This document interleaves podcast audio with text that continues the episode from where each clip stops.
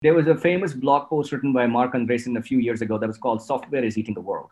Right? The idea was that everything that used to be done in hardware is not being done in software, and you know, software is eating up the world. Uh, I would say if software is eating the world, data and simulation is helping rebuild it. Right? So if you go on Monday, think about everything that you use, your TV screen, your camera, your cooking systems, right? Look around you, your everyday life, and you say, if I had more data, how would my experience change?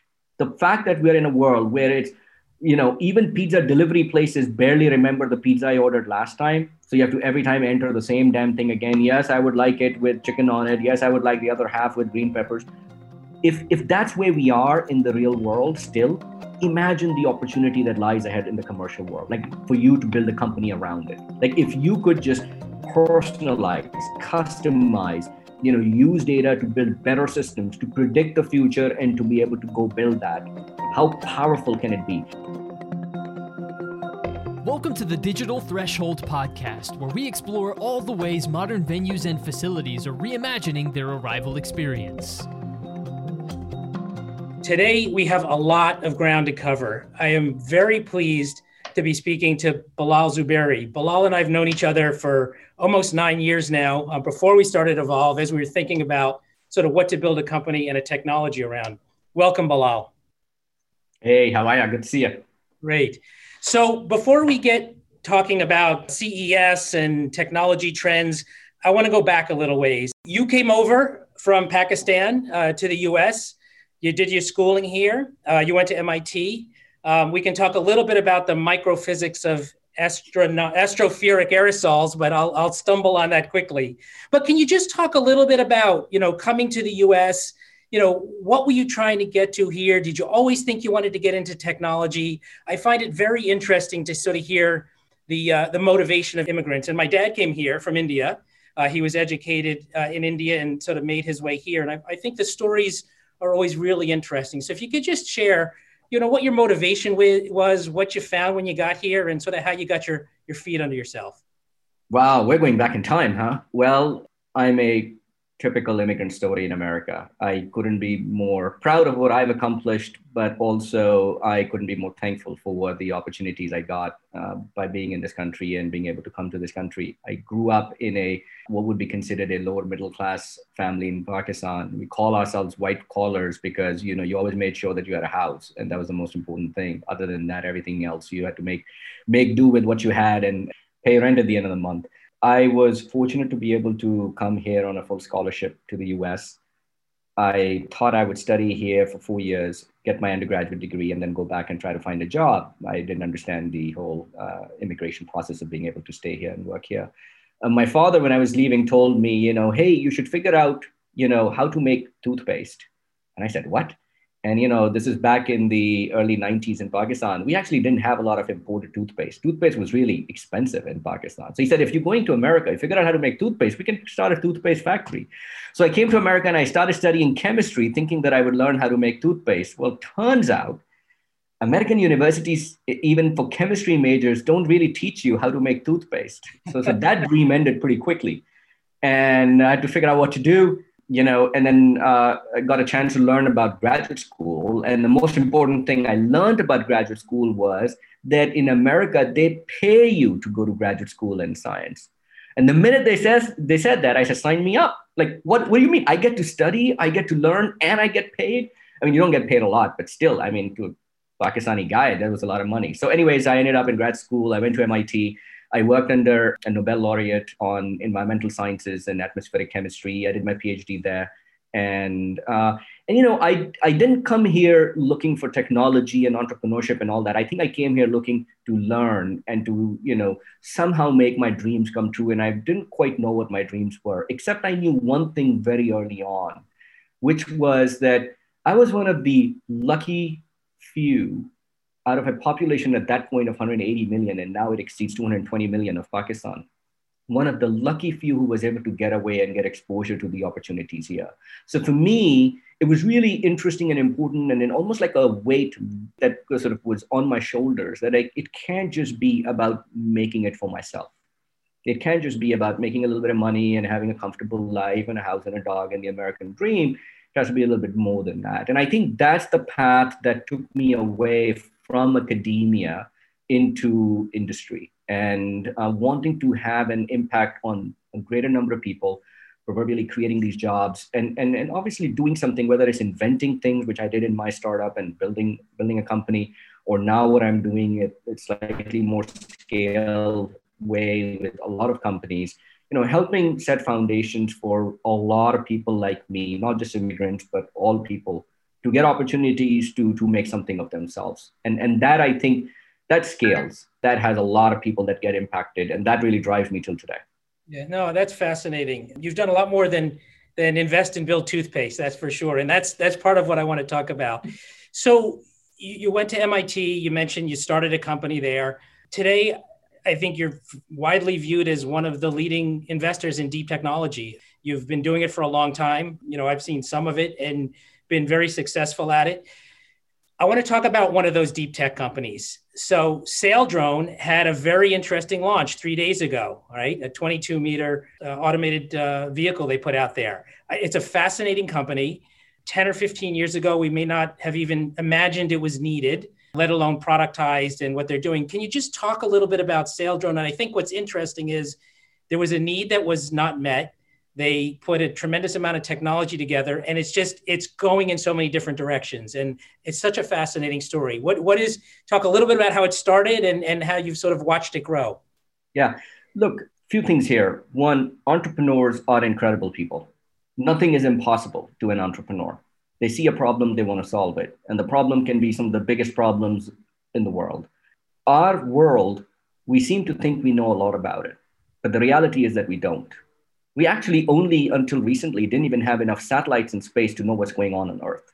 Only in the last five years, we put enough satellites in space that now, if you go out and paint your exterior walls purple, within the next few days, it will change on Google Maps to a purple ball. Before then, maybe just more than just under six years ago, five, six years ago, if you did that, it wouldn't change on the Google Maps for the next six to 12 months, because that's the refresh rate that we had.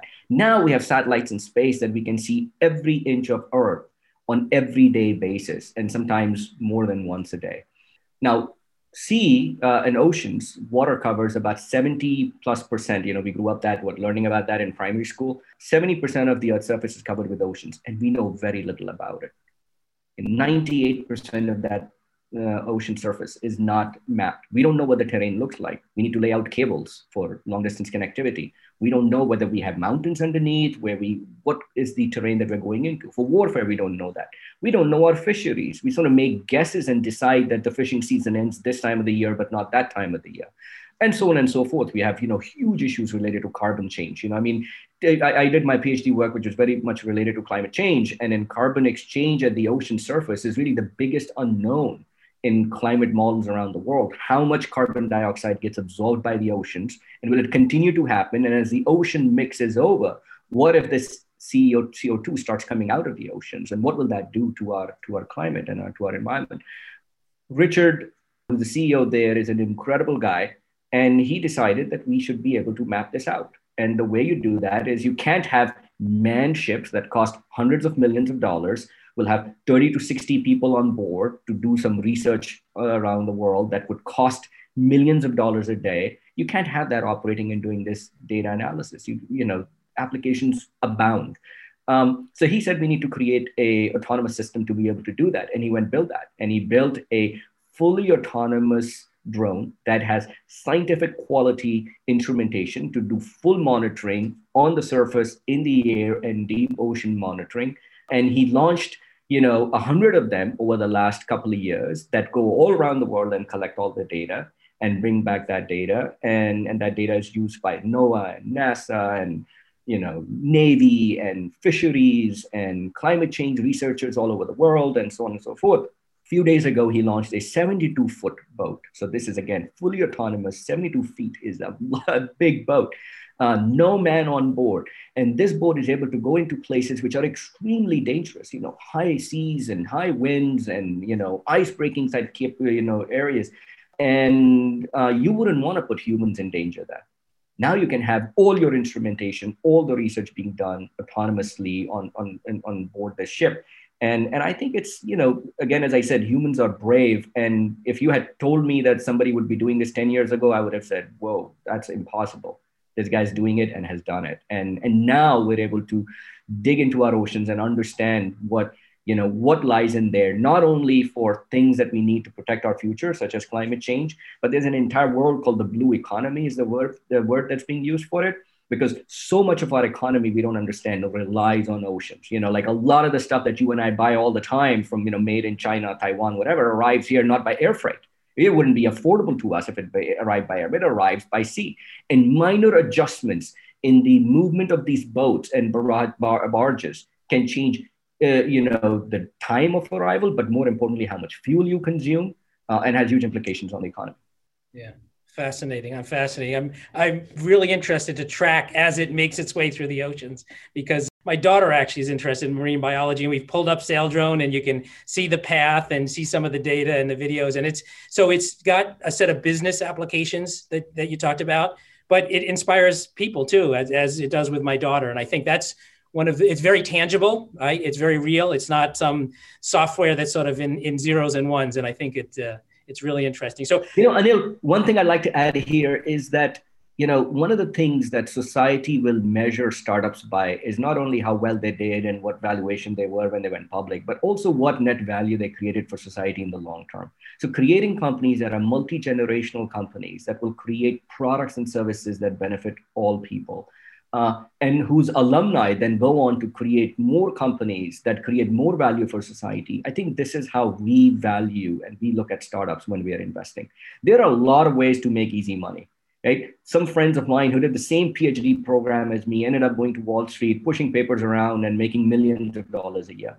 Nothing against them, some of my close friends, but I think you know doing anything in life, especially starting a business, is hard if I asked you to start an Indian restaurant around the corner from your home, it would probably consume all of your time and all of your resources, and it's a really hard thing to do.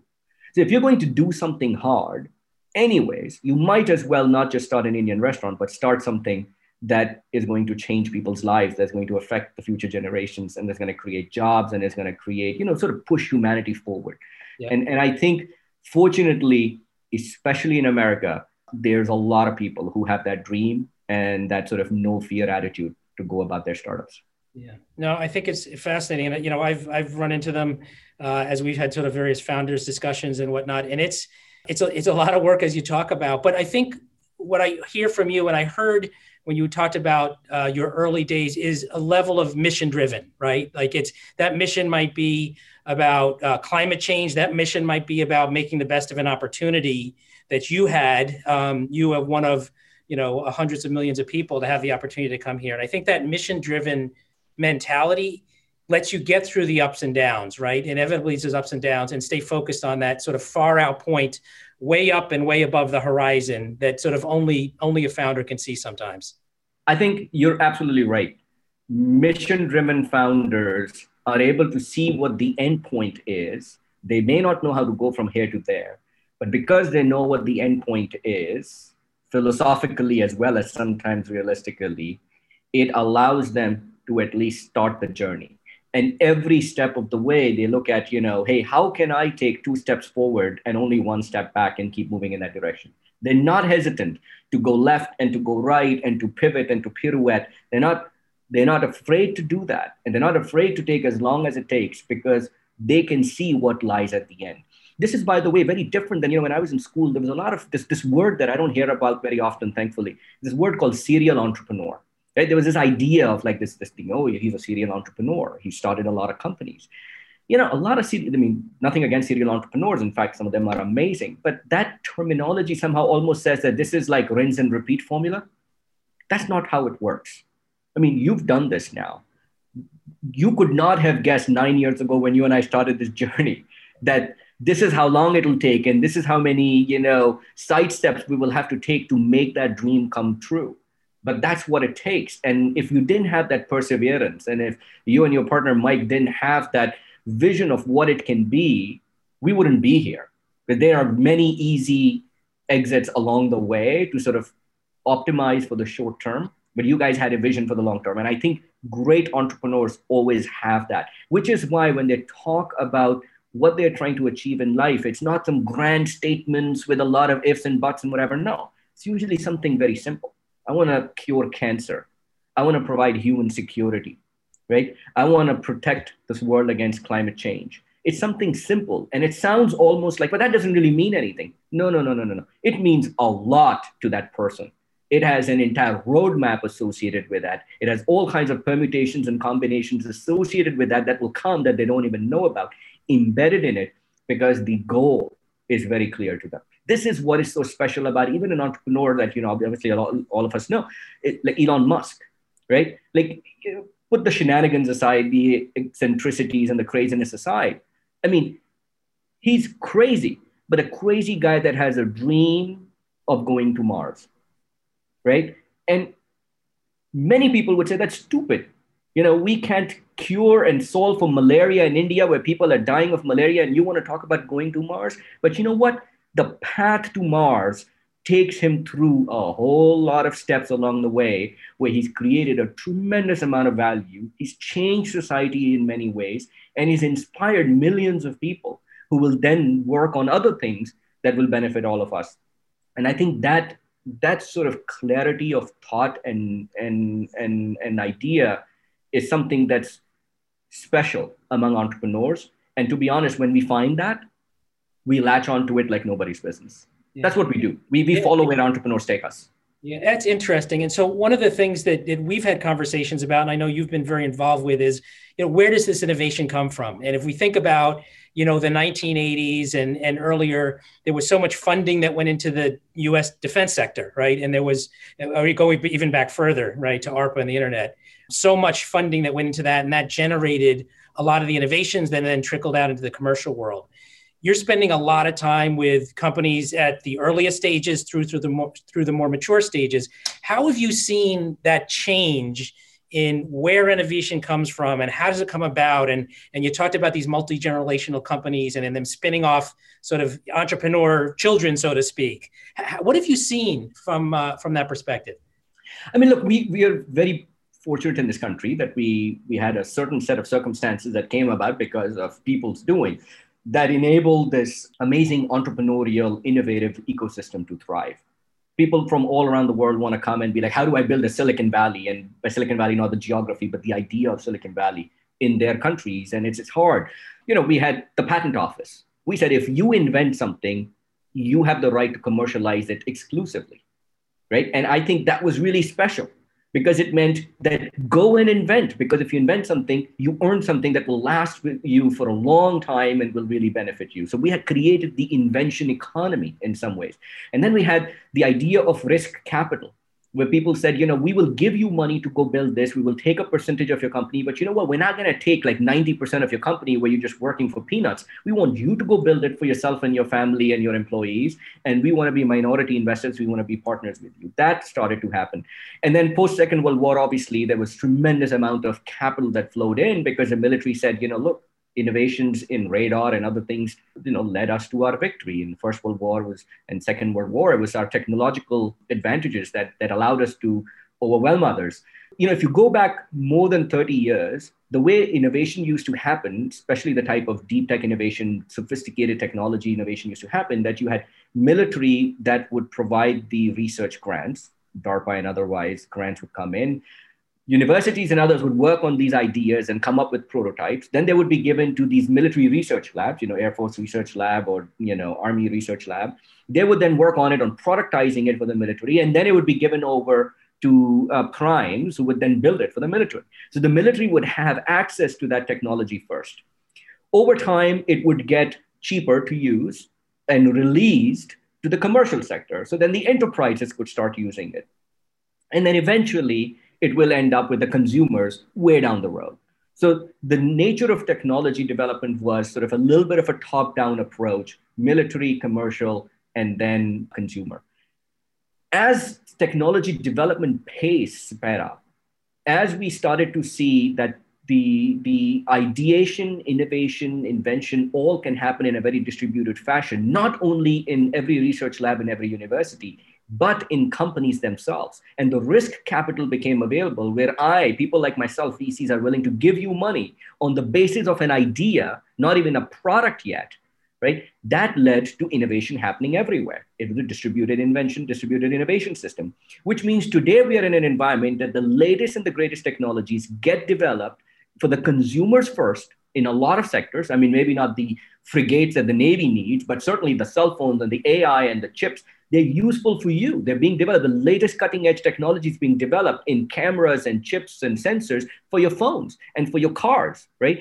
And then they become they become so ubiquitous that commercial sector then says, you know, which has become more conservative. Okay, we should use that too and then they go to the military. Think about it in 2006, you and I could go and buy a phone, and the iPhone, when it came out, that has the first ever touch interface. Amazing invention. Before that, we all had buttons, right? But we could we could get that. You and I got that because we saw it on screen, Steve Jobs talking about it, and we bought it. A military four-star general did not have access to it for at least four or five years after that. Right? They were still stuck in the BlackBerry modes and whatever else that they were using. Right. So I think the it, it's it's incredible that there is now this distributed capability within America to build technologies. We're not, you know, reliant on a few universities and a few research labs. And I think we're going to see the space speed up even more so because the more you get into the software world, the easier it gets. All I need is my laptop to go invent. And what's happening now, which is the another interesting facet, is that automation is bringing another level of excitement into all of this. So when I was in lab 20 years ago, I was at MIT, you would go into a lab to create a new molecule to, to work on biotech drugs and whatever. You went into a molecule, into a lab and you stayed there overnight for many, many nights, pipetting things and, you know, doing experiments. And if you were the scientist, a whole part of your job was to do these experiments, right? Today, you and I can be designing drugs sitting in a Starbucks working on our computers, pressing one button, and automated third party labs are going to do all the experiments and send us the results. No different than me writing a code, sending it out, running it on a computer, and it comes back with the results, right? Doing it in the cloud. Yeah. And what you and I are doing is not just writing code, we're, we're discovering medicines, we're discovering drugs, right? And this is, we're discovering new materials. So, this is the exciting part that's happening where hardware and software and all of this is coming together to not just enhance you know a lot of people pejoratively talk about you know oh this is only for you know social media companies and all that no it's affecting everything the BioNTech company that created this vaccine for, uh, for, for Pfizer, which all of us are getting now in America, hopefully all of us will get soon, it was developed in two days. You know, it wasn't two days of pipetting. It was yeah. two days of modeling yeah. right? We have tons of molecular dynamic scientists who do experimental work to figure out what a protein structure looks like. Now, DeepMind has released algorithms that 99% accuracy, they can tell you what the protein structure looks like. So you yeah. don't have to do those experiments. It's amazing what's happening in science, and it's good for all of us. So as, a, as an investor, and, and I know Lux pretty well, you guys are very thematic, right? You think very thoughtfully about major trends and what's going on almost at a foundational level of technology and you're starting to, to, to, to touch on it.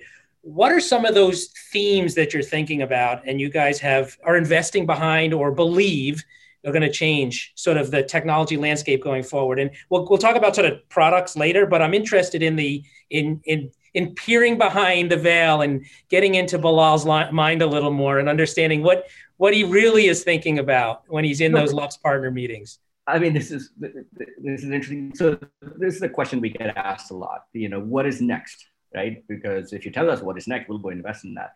We all often say internally this rule of 100, 0, 100, right? I'm 100% sure that Lux will be investing in some of the most interesting things in technology. And that is because that is our mandate. Okay. Our mandate is not just to go make money. Our mandate is to go make money while pushing the frontiers of technology.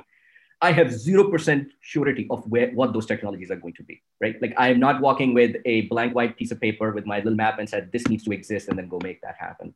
But I'm 100% also sure that what we invest in next is most likely going to be found at the outer edges of what we have already invested in, right? And we see that repeatedly again and again and again.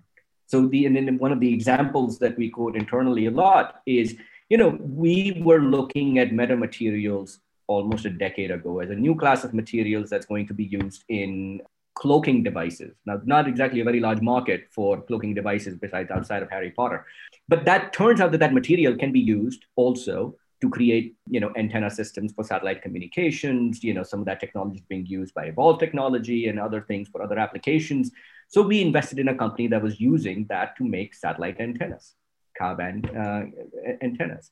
And we invested in that We're alongside Bill Gates. Working with them, they told us, you know, hey, have you thought about these nano satellites, these satellites that are the size of a shoebox? Now, I had visited a satellite factory. These are $300 million machines that are the size of an entire building that takes another 300 to 400 million dollars of fuel and launch cost to put them into the air and these are like shoebox size satellites so we went looked at it and we're like wow this is interesting there's a group of people out of nasa that's working on these small satellites we ended up investing in them and that was planet which is building these which today owns the largest constellation of earth observing satellites now talking to you know planet we're like there is going to be an order of magnitude more data that's now going to be available that wasn't available before. Who's going to analyze that? How are we going to analyze that?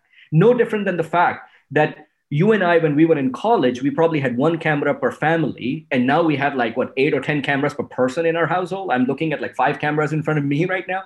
This is not going to be analyzed by humans. We're not taking photos for ourselves. We're taking photos to be analyzed by machines to do figure out what, what is useful in it for us that led us to say there's going to be an automate there's got to be an automated way of analyzing satellite and drone imagery so we looked at a company called Orbital Insight, a guy who had left Google, was looking working on Google Books, and uh, left to say, you know, use machine learning AI and computer vision to look at satellite imagery to pick up signals that can be applied to many industries. So we ended up investing in Orbital Insight.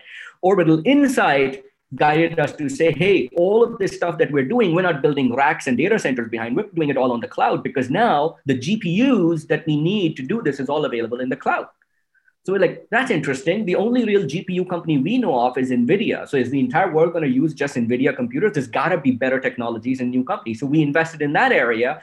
We found a guy called uh, uh, Naveen who built a company called Nirvana. And Nirvana ended up being an investment for us that was quickly acquired by Intel. And that was being built for, for cloud computing. And we said, well, what about at the edge? Right? All of this data is not going to get sent into the cloud. If you have a small device working in the field, you don't have the internet connectivity available, at least today, to send it into the cloud.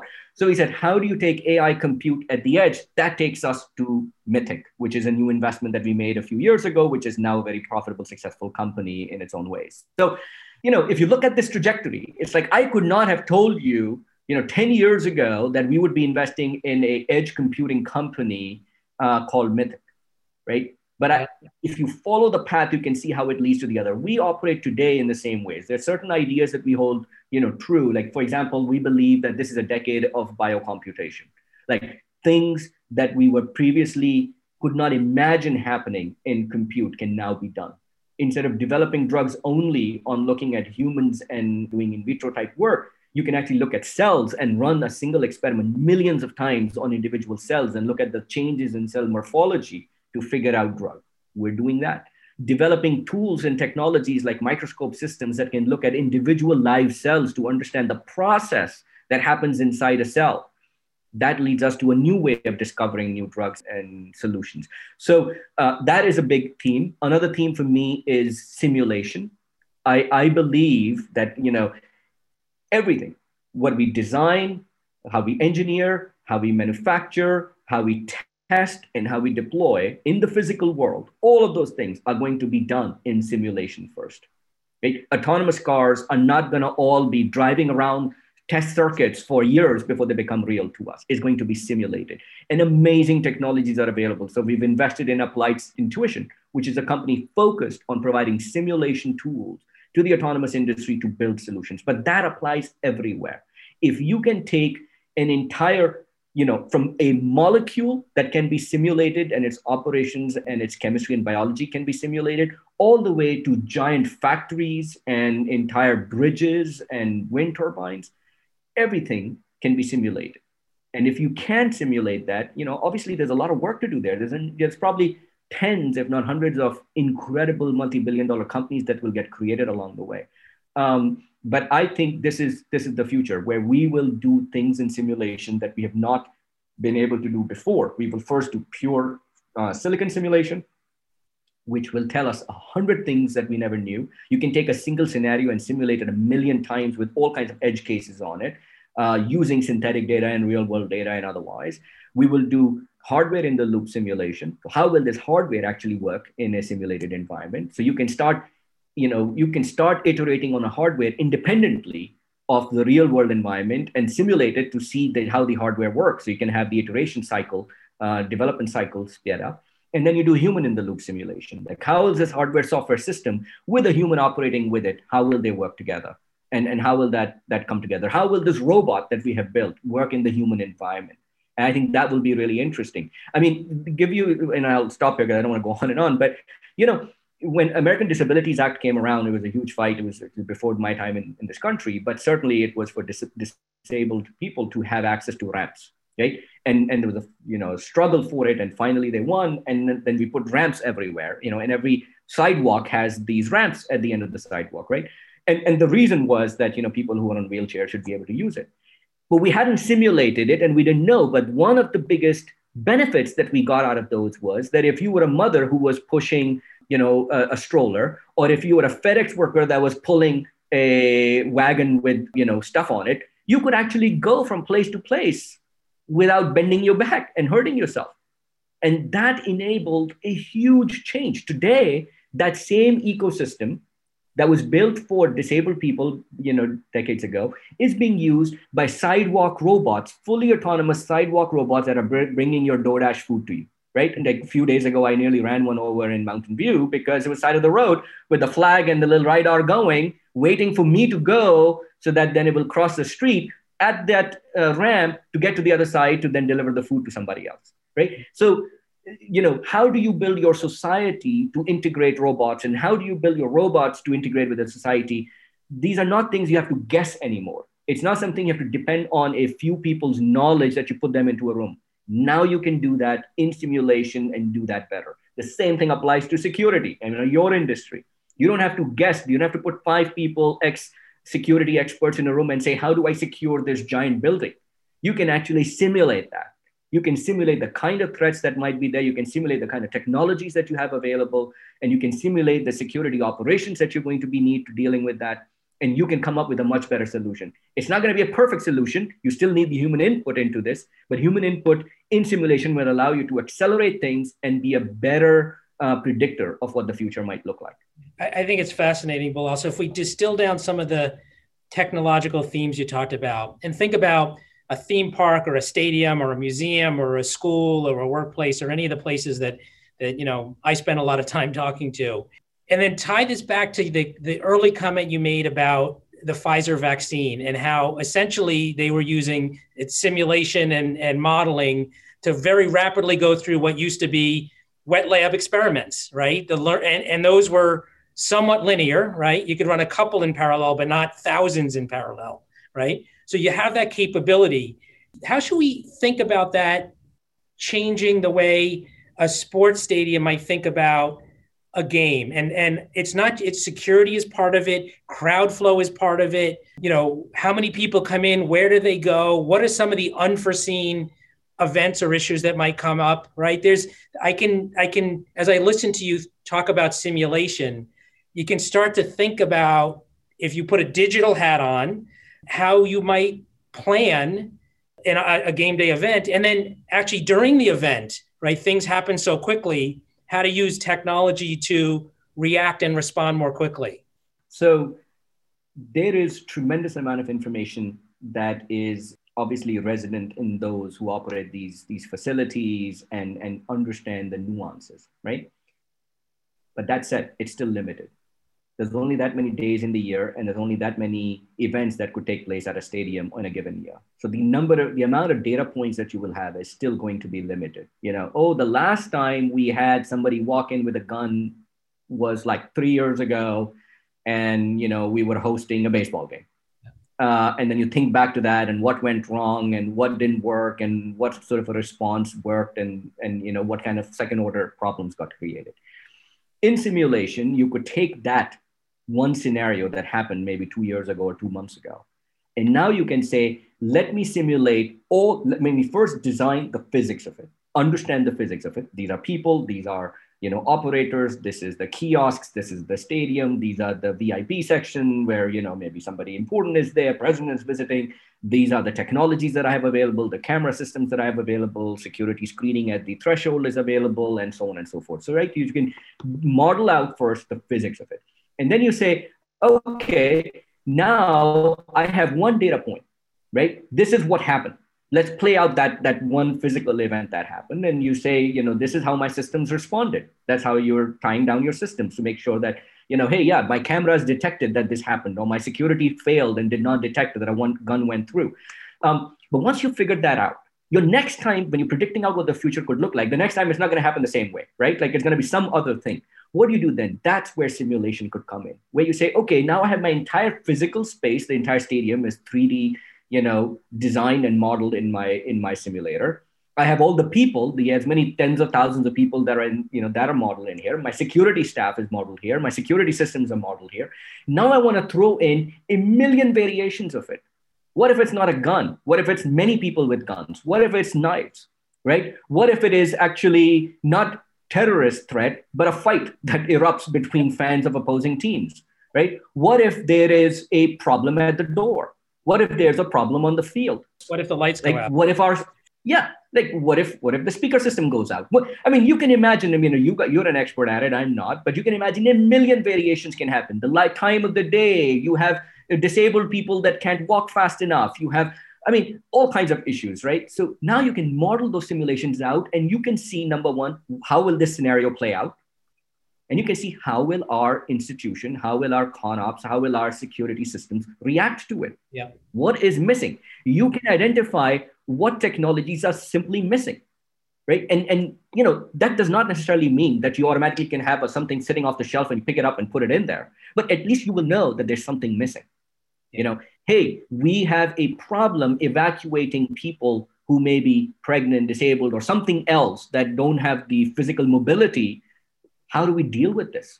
Right. right. Or we have an information, lack of information here. How do we deal with that? I'm a big Red Sox fan. You know, on a normal day, I have a hard time figuring out where the hell do I am I supposed to go to get the t-shirts, right? In the middle of that crowd, let alone in the middle of like a freaking, you know, disaster that might unfold. And how do I get out of there fast enough? Those are narrow streets, even outside the stadium, let alone what's happening inside the stadium. So when I think about all of this, typically what would happen today? Typically, you would get a bunch of people, maybe a round table together, and all the experts will get together. A panel will sit, maybe for a month. They will have a whole bunch of meetings. They will review all the technologies, review all the you know custom uh, presentations made by experts, and you'll come up with sort of a best guess plan.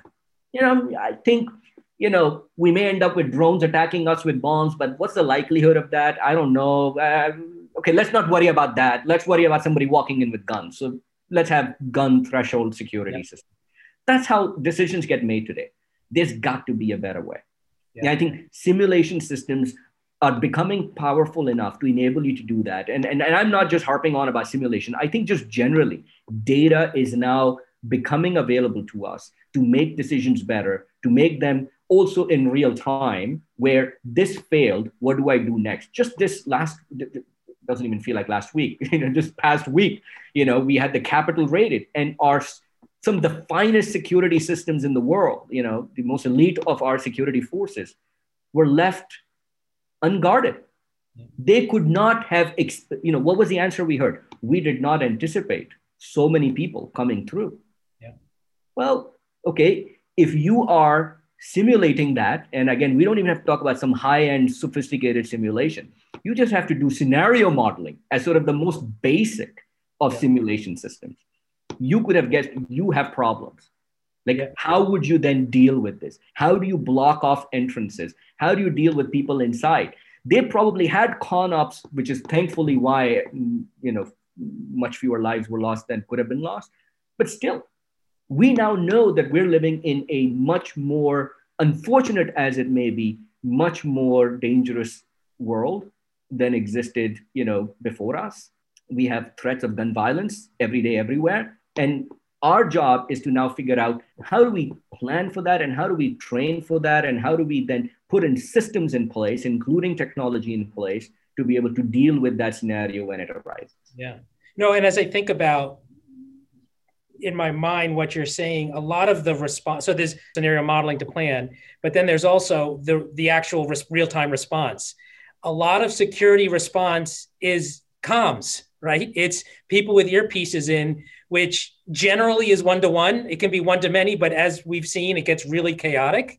But if you can turn that into data and then let the data be presented to each individual on their phone or in some consumable way, right? And that data becomes more information, right? Or knowledge on what to do, not just what's happening. That can totally change the paradigm of an individual security professional and essentially how empowered they are and how quick they are to respond to what's happening there. Absolutely. Look, again, going back to the theme of consumer to enterprise and then defense, it's happening. You and I, we don't have to now remember our favorite three restaurants and their phone numbers or the taxi cab and its phone number and call them up and, you know, 555 I want a cab to go here. Or, you know, hey, Papa John's, can you send me? You and I can go to DoorDash, and because of simply data availability on a simple interface, I can look at 100 restaurants and I can see, you know, today I feel like having, yeah, I, I thought about it, but Vietnamese sounds pretty good. And it's right at the press of a button, I can order Vietnamese food just as easily as I could have ordered pizza. In fact, easier than ordering pizza, right? So that simple interface, that simple availability and aggregation of data and presented in a way that allows our decision making. And there's a lot of research done on it, by the way. It DoorDash is not just a bunch of people putting buttons in place, right? There's a lot of UI UX research that goes into it on the size of the buttons, the kind of a button, the workflow, how many buttons you have to press to get before you get your order, how to make sure that you don't miss out on something, but also you don't have to go through, you know, nested menu that's 100 steps long. Using all of this for our own decision making in security systems as well, right? Like, how do you have inter? This is all technology is going to develop, and it's going to develop fast you know you and i as we have become used to googling everything i started with you know 20 years ago 15 years ago you would google something. Now when i google something i don't have to click on something. The answer is right there. When i'm looking for a red sox scores i don't have to say red sox scores and 17 links show up and i click on the first one and it takes me to some boston.com page that has the scores. No google already knows now that i'm probably the first thing i'm looking for is red sox scores. If I'm a newbie, I may be looking for Red Sox history. So it gives me all of that right on the front page, right?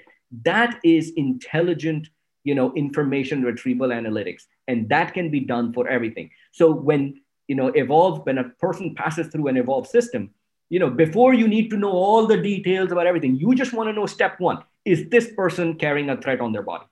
Right? Is this person? So I don't need to know anything else about this person. I just need to know left pocket has a gun right? That is what Evolv does. Guide the people quickly to where the threat is away from all other nonsense. And once you figure that out, then you can have other analytics on where this person is, if this person has gone through, where are they, where have they been, what their profile is, how do we prote- protect those guys from even getting to this part of the threshold. You know, I, I think there's a very interesting case to be made that information in our you know the, the, kind of world that we live in in insecurity is going to be extremely important because that's the only way you and i can and all of us can go about our lives without feeling like we're going through a security theater right? We just want to walk through and we just want to know that we are secure. We don't you know eventually we don't even want to have security threshold that looks like a security threshold that you're passing through. And i think that is imminently available. I think it's very possible, it's very real, but it will require us to utilize data intelligently to build systems that enable that.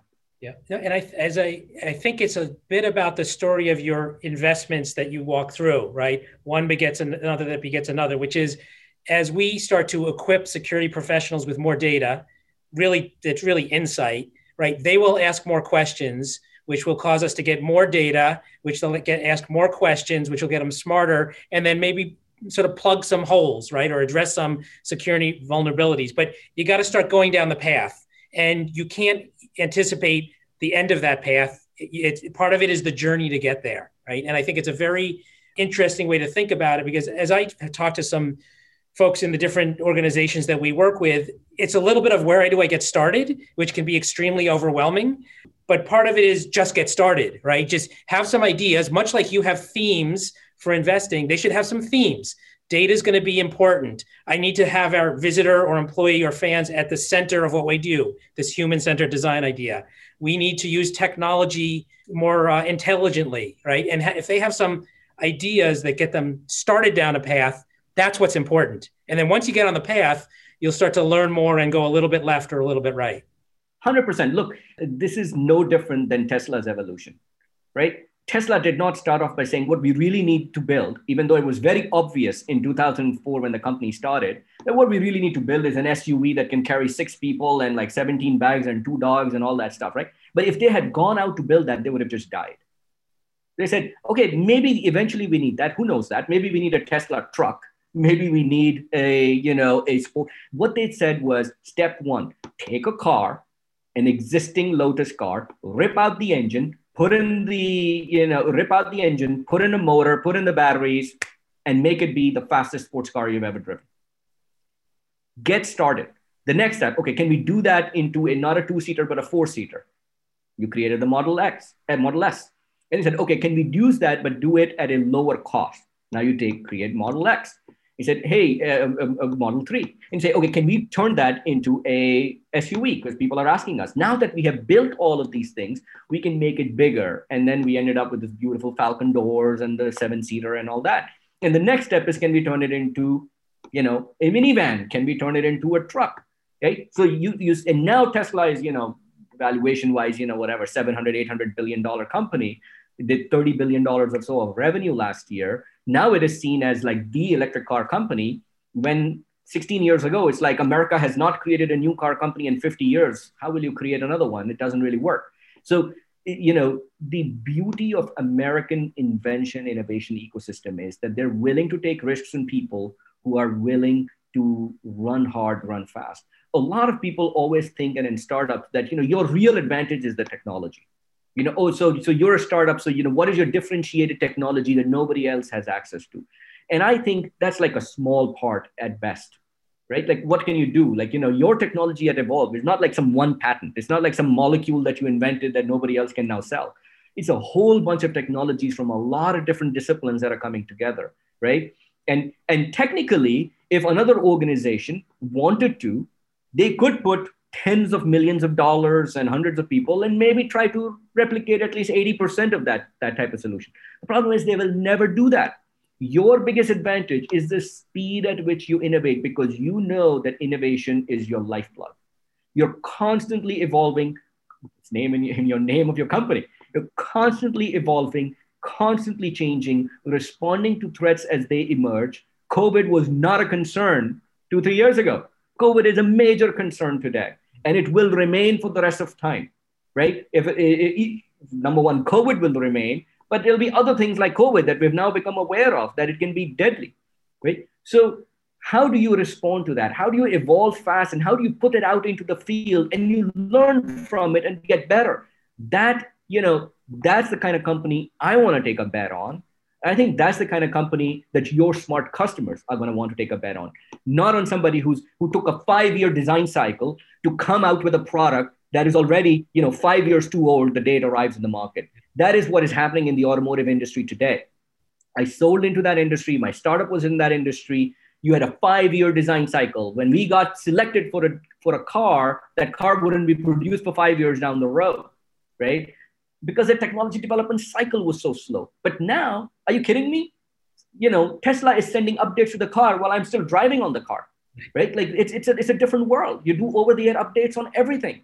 You know, you could have a new face recognition algorithm, or you may have a new threat, like a new terrorist that's been identified that you can push out and you can get it across cameras everywhere and say, find this person. That person that threatened to attack a congresswoman or that threatened to attack our senator, you know, that person was last identified here. Go find them, right? This is available and possible for us today. And it's possible using advanced technologies to do that while keeping privacy and preserving privacy, while preserving all our laws and all of that stuff. Using technology to our advantage is the only way to move forward. Yeah, interesting. So I want to stay a little bit on this innovative product area we said we were going to talk about CES, so let's just talk. I know, about, totally bait and switch on the CES. went way over this way, but what I want to talk about, not just CES generally. I'm curious what you think about it as a virtual sort of sort of show, but we, what I've seen is there's a lot, and this goes back to your theme of the source of innovation. There's been a lot of interesting security technology that's actually started at the home level, not at the business level or at the defense level, right? Certainly around things like video.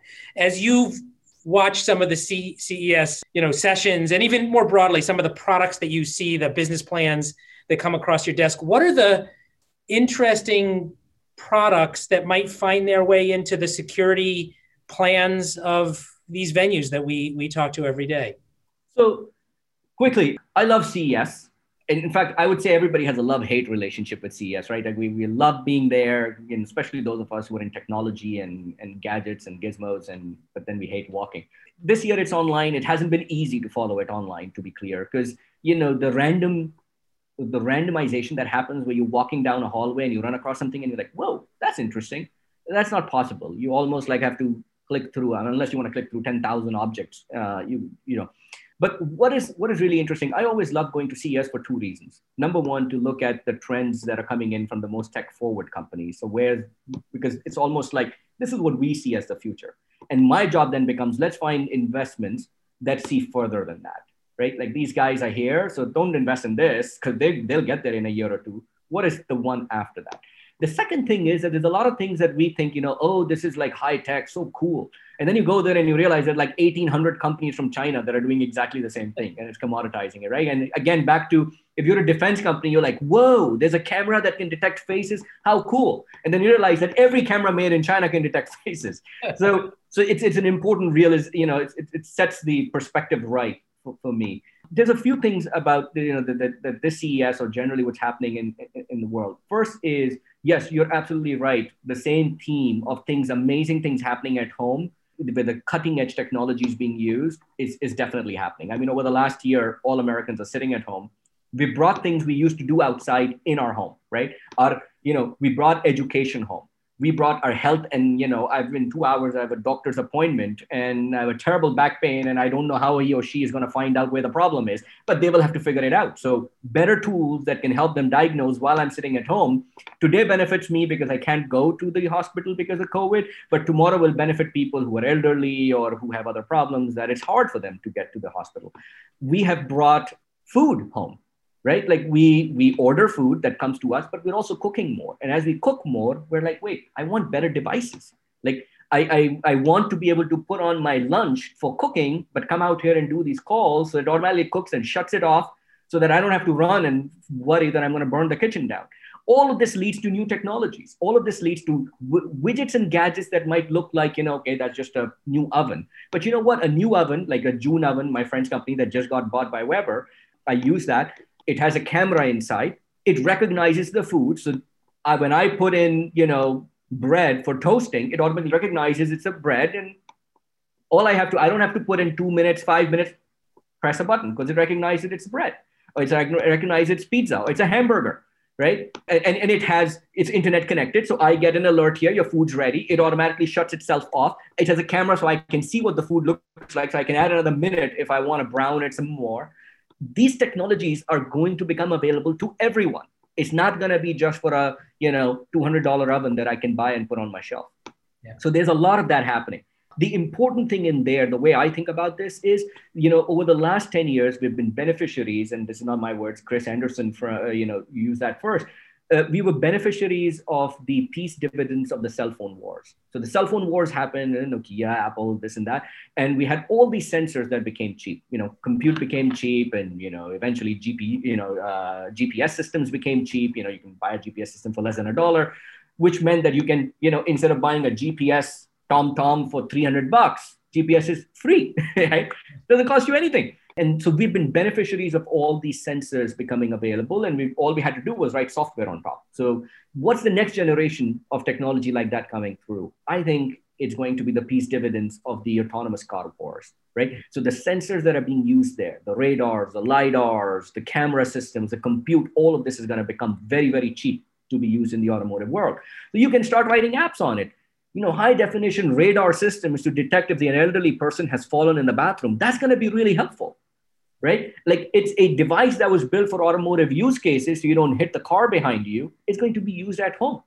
you know, a, a, Roomba robot that's not like banging against walls to figure out where to go, but has a LiDAR system to map out your home and figure out where to go and, you know, not randomly find the thing that I dropped. Imagine if I dropped some cornflakes here. I have to wait until maybe next day that the Roomba might find its way here, right? What if I was able to direct the Roomba and, you know, and the Roomba automatically detected that something has happened here and immediately came and cleaned this instead of the entire house, right? So this is this is going to be real and it's going to get used everywhere. If you're going to use it roomba at home the same thing can be used for doing you know golf courses and mowing the lawns and golf courses can be uh, done automated. So so i think that's that's going to be interesting the, the and, and there's a lot of stuff happening. So there's there's you know 5g is becoming real a lot of technology there and that that people are talking about smart cities vehicle to vehicle communications vehicle to everything communications you know sanitization systems you know people people need that now. Like how do i sanitize my office? How do i sanitize my workplace my conference rooms? People are looking a lot at the infrastructure as well. Like how do you build infrastructure? There are literally technologies to charge your car while you're driving on the road. But if you're thinking about that that oh that's interesting going back to the conversation around ramps how can we change our physical infrastructure to better accommodate technology? What will entrances into convention centers look like if you had to optimize it for security? Will they still be wide open doors or will they look different? Like that's something to think about right? Like uh, you know people in the mediterranean did this differently. And then the last bit is business models are very important so it used to be there's a few different business models it used to be hardware sell i sell you something and then i because it's a one time sale i have to sell you something again like better in two years which is you know so you can buy again the second part was hardware plus software. I'll sell you hardware, but then I'll sell you a subscription service that goes with it. Now, the subscription could be, you know, the coffee pods that you keep buying more coffee, and that's how I make money. Or the subscription could be like a Peloton or something like that. And then eventually, we're getting to a place where people like, wait, I can actually give you the hardware for free because the service what I'm providing to you is really important. So security system is a good part of that, right? Like I have a Deep Sentinel security system, one of my portfolio companies guarding my house the hardware costs a few hundred bucks, but they can give it away for free because I am not interested in buying hardware that gives me alerts all the time. I want somebody, if somebody's at my door trying to break open, I want somebody to interfere and do something about it. Right. So they have, you know, AI com- combined with human guards looking at my doors and, and, and, you know, place around my house to intervene. And for that, I'm willing to pay them 50 or 100 bucks a month. And if I'm paying them 100 bucks a month, that's like, you know, thousand plus dollars a year and if I'm doing that, then they can give me the $200 hardware for free. That I think you're going to see, and I'm seeing that at CES across you know a lot of different technology areas where people are thinking of you know this amazing hardware. Let me not just tell you what hardware can do, but let me tell you the service that's wrapped around it because that is really important. That's great. So, one final sort of brief question because we're, we're hitting up on the hour now. For those listening, for the practitioners out there, on Monday morning, you know what do they do differently and and specifically i'm going to ask you so we've talked about a wide range of technology and where do you get started and getting down the path but like what's one piece of advice you have for them to start to, to get down that path or what should they do differently monday than they haven't been doing this week so they could start to take think about how this might impact their organizations and them? Interesting. I could come up with a lot but here's what i would say. Look there was a famous blog post written by marc andreessen a few years ago that was called software is eating the world right? The idea was that everything that used to be done in hardware is not being done in software and you know software is eating up the world. Uh, i would say if software is eating the world data and simulation is helping rebuild it right? So if you go on monday think about everything that you use your tv screen your camera your cooking systems right? Look around you your everyday life and you say if i had more data how would my experience change?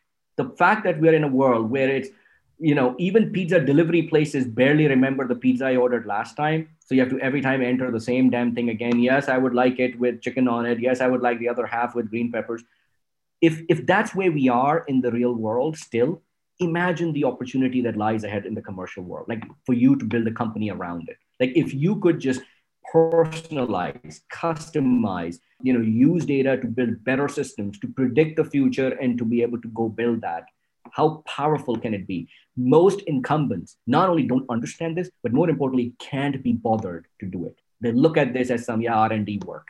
This is yours to have. This is yours to get Uber is a multi-billion dollar company. When when Steve Jobs started iPhone, he did not think an app for calling the cab would be one of the largest companies built on it right? But the basic thing it did was it said i have data on exactly where you are because you have a gps on your phone. And i know exactly where the driver is because the gps on this phone. And i can do a very simple correlation algorithm to make sure that i get the right driver sent to you. That's all i have to do. I mean i mean obviously i'm simplifying it. But that generated so many companies. Each one of them are worth like tens of billions of dollars what can you do? Because there's so much data available in every aspect and facet of life. We're just not using it. We're throwing it out. Your security company is a good example of that. Every single time i go through a security system they know nothing about me. I'm just a man walking in and they stop me for the exact same reason maybe every single time right? I may have a bone replacement a titanium bone every single time. I have a heart you know defibrillator. I get stopped for the same reason. You should bloody hell know about me that this is who I am, right? So I don't get that same experience every single time. And this is what Evolv is doing, right? We're learning, build a system that learn so that the, you know, not only the solution we're providing for security is better, but everybody else who's get affected by it finds that this is a better solution, better system, and a better experience. And I think it can be done in every industry. That's tremendous, Bilal.